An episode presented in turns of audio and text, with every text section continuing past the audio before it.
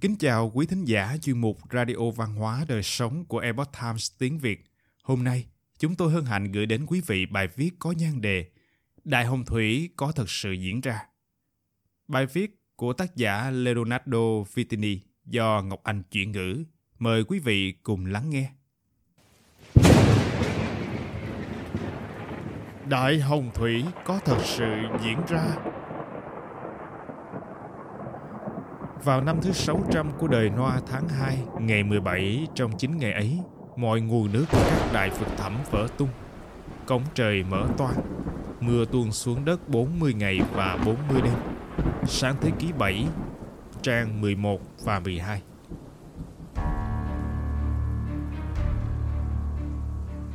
Khoảng 9.000 năm đến 5.000 năm trước tại tỉnh Sinop ở phía bắc Thổ Nhĩ Kỳ, một sự kiện lịch sử ngoạn mục đã diễn ra. Thực tế, cảnh tượng nhiều kỳ này đã khiến một số người tin rằng nó chứng minh trận Đại Hồng Thủy được kể lại trong Kinh Thánh. Một số người nghĩ rằng có đôi chút phóng đại là một sự kiện có thật. Vào tháng 9 năm 2004, một đội ngũ các nhà khoa học đến từ các tổ chức khác nhau, bao gồm cả Hiệp hội Địa lý Quốc gia, đã thực hiện một cuộc thám hiểm tại Biển Đen và xác định rằng Biển Đen không phải luôn luôn ở trong trạng thái như chúng ta biết ngày nay. Họ kết luận rằng nó có nguồn gốc từ một cái hồ mênh mông chứa nước màu đen. Tại một thời điểm trong lịch sử, cái hồ này bắt đầu lan rộng ra một cách nhanh bất thường. Trên thực tế, sự thay đổi đó quá lớn đến mức những cư dân quanh khu vực này ngay lập tức phải tìm kiếm những vùng đất an toàn hơn. Họ vội vàng bỏ lại nhà cửa các vật dụng, người ta đã tìm thấy những dấu vết tại nơi ở trước đây của họ. Điều này đã khiến đoàn thám hiểm dưới nước do nhà hải dương học Robert Pallas chỉ huy phải tuyên bố rằng con người từng định cư tại vị trí mà ngày nay đã chìm dưới độ sâu hơn 300 feet, khoảng 91 mét. Khám phá đáng kinh ngạc này về Biển Đen không chỉ góp phần làm phong phú và hoàn thiện hiểu biết về lịch sử những lần biến đổi mực nước nghiêm trọng ở Trung Đông thời cổ đại, mà còn đặt ra câu hỏi rằng ngay từ đầu thì điều gì đã gây ra sự thay đổi này? Kể từ đó, các nhà khoa học và phóng viên tiếp tục điều tra ẩn đố chưa có lời giải này. Nó là chìa khóa để tìm hiểu về lịch sử phát triển của nền văn minh nhân loại cũng như các giai đoạn khí hậu khác nhau mà trái đất đã trải qua. Hơn nữa, nó là một chủ đề quan trọng gắn kết không chỉ với truyền thống do Thái giáo, cơ đốc giáo mà còn có nhiều truyền thuyết từ các nền văn hóa khác nhau trên thế giới, Trần Đại Hồng Thủy. Biển đen, bằng chứng về Đại Hồng Thủy. Những giả thuyết đương thời gợi ý rằng sự phát triển nhanh chóng của biển đen là hệ quả của một lượng mưa đáng kinh ngạc với quy mô mà hành tinh chúng ta chưa từng hứng chịu. Dựa trên các định luật khoa học, chủ yếu là khoa học địa chất, ngành khoa học được thành lập trên cơ sở các quan sát thực nghiệm trong nhiều năm thì đây là một tình huống không có thực. Ngay từ đầu, các nhà địa chất học hoài nghi đã giả thiết rằng để xảy ra một trận lũ lụt như vậy,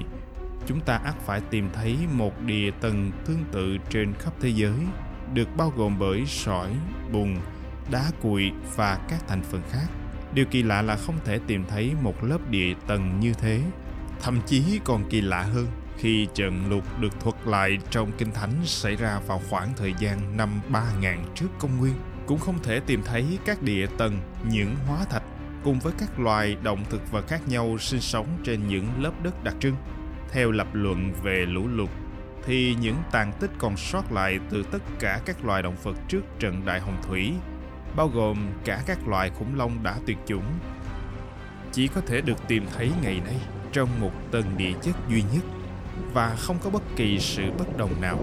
Nhưng bằng chứng cổ sinh vật học lại hoàn toàn mâu thuẫn với những giả định này. Các ví dụ này có vẻ chỉ là một phần nổi của tảng băng chìm, gồm rất nhiều những lập luận bác bỏ một trận đại hồng thủy trên toàn cầu. Mặc dù thế, phần lớn các lập luận như vậy vẫn bị các nhà khoa học ủng hộ giả thuyết về trận đại lũ lụt phản đối.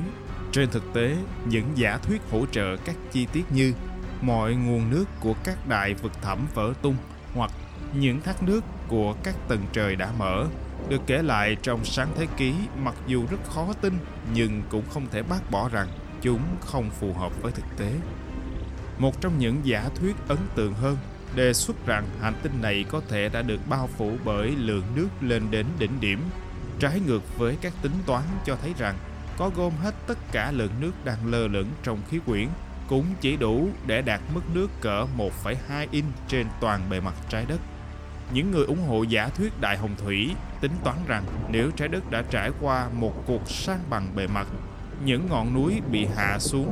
các mặt biển được nâng lên, thì toàn bộ trái đất sẽ bị bao phủ bởi hàng ngàn mét nước. Theo thuyết nước bao phủ trái đất, vào thời của Noah, các tầng trên của khí quyển chứa một lượng nước đáng kể mà ngày nay tạo thành các đại dương. Lượng nước trong khí quyển này bao phủ toàn bộ hành tinh và sau đó quay trở lại các rãnh đại dương do các chuyển động kiến tạo dữ dội theo hướng thẳng đứng. Các nhà nghiên cứu ủng hộ ý tưởng này tin rằng nó liên quan đến thác nước của các tầng trời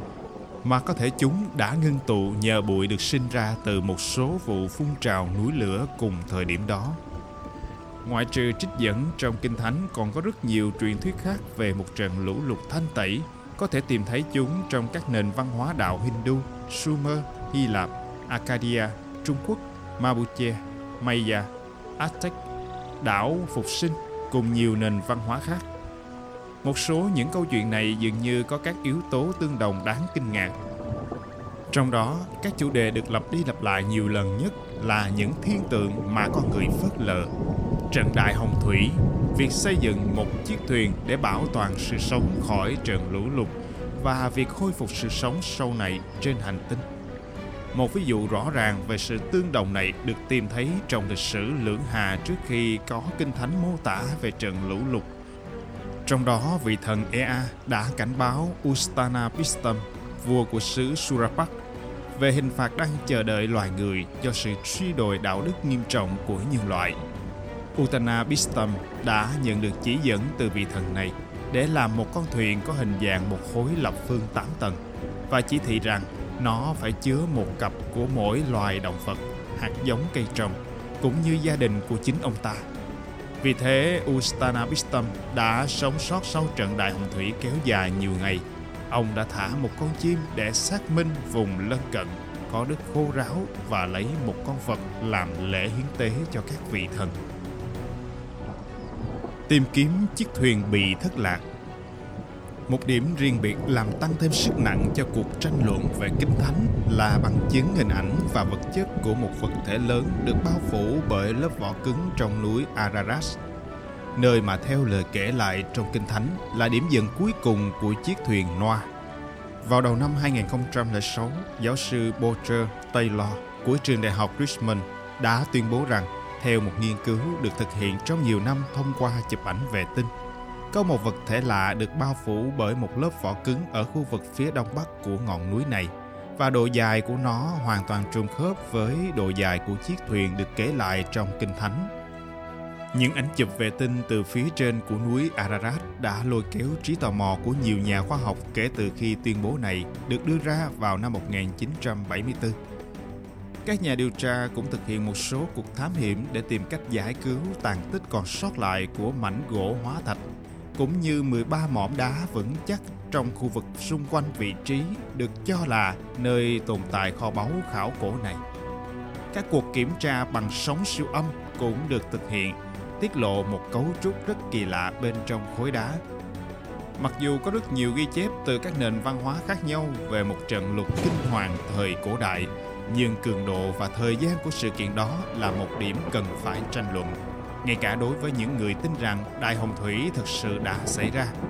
Vậy nên, trong khi một số ít các nhà nghiên cứu cho rằng trận lục này đã bao phủ toàn bộ trái đất bằng một lượng nước khổng lồ,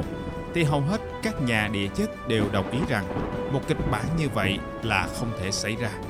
Không phải ai cũng tin vào những câu chuyện cổ xưa mô tả việc tái sinh nhân loại từ sự cứu tế của một số ít người –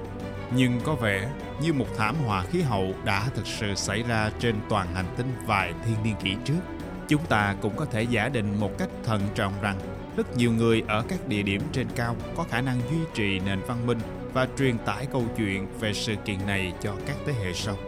cho đến khi có thể đưa ra bằng chứng để xác thực rõ ràng một trong những lý thuyết trên thì câu chuyện có một trận đại hồng thủy thời xa xưa đã tẩy rửa đi tội lỗi của con người vẫn là huyền thoại đối với một số người và là một sự thật lịch sử đối với một số người khác dù thế nào đi nữa, trận đại lũ lụt cổ xưa này vẫn mãi là một phần trong câu chuyện của nhân loại.